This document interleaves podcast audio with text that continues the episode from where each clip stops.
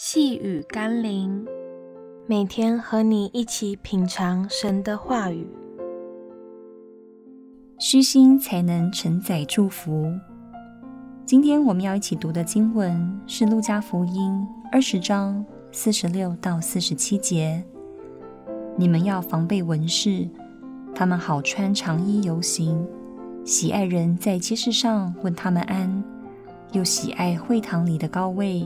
筵席上的首座，他们侵吞寡妇的家产，假意做很长的祷告。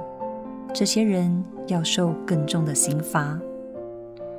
虚荣的人会想尽办法让人看见自己的存在的重要性，不断凸显其身份和成就，为要获得人们的赞赏与尊崇。而虚心的人会想尽办法让人看见上帝的伟大。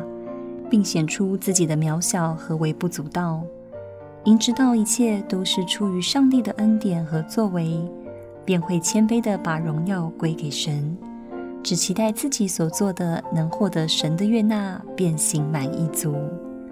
虚荣的人所做的一切，美其名是为了上帝，但实际上是为了自己。一旦得不到所期望的，便产生各样情绪，放弃。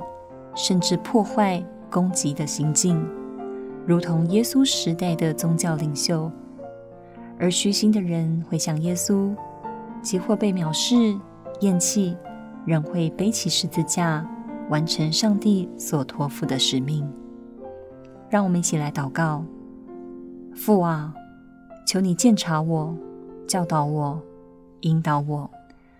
让我在你面前成为一个虚心而非虚荣的人，因为虚荣的人眼里只在乎人的反应，并深受困扰；但虚心的人有福了，因为你说天国是他们的。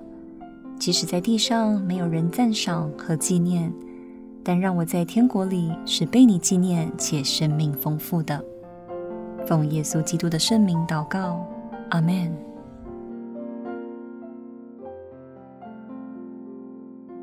细雨甘霖，我们明天见喽。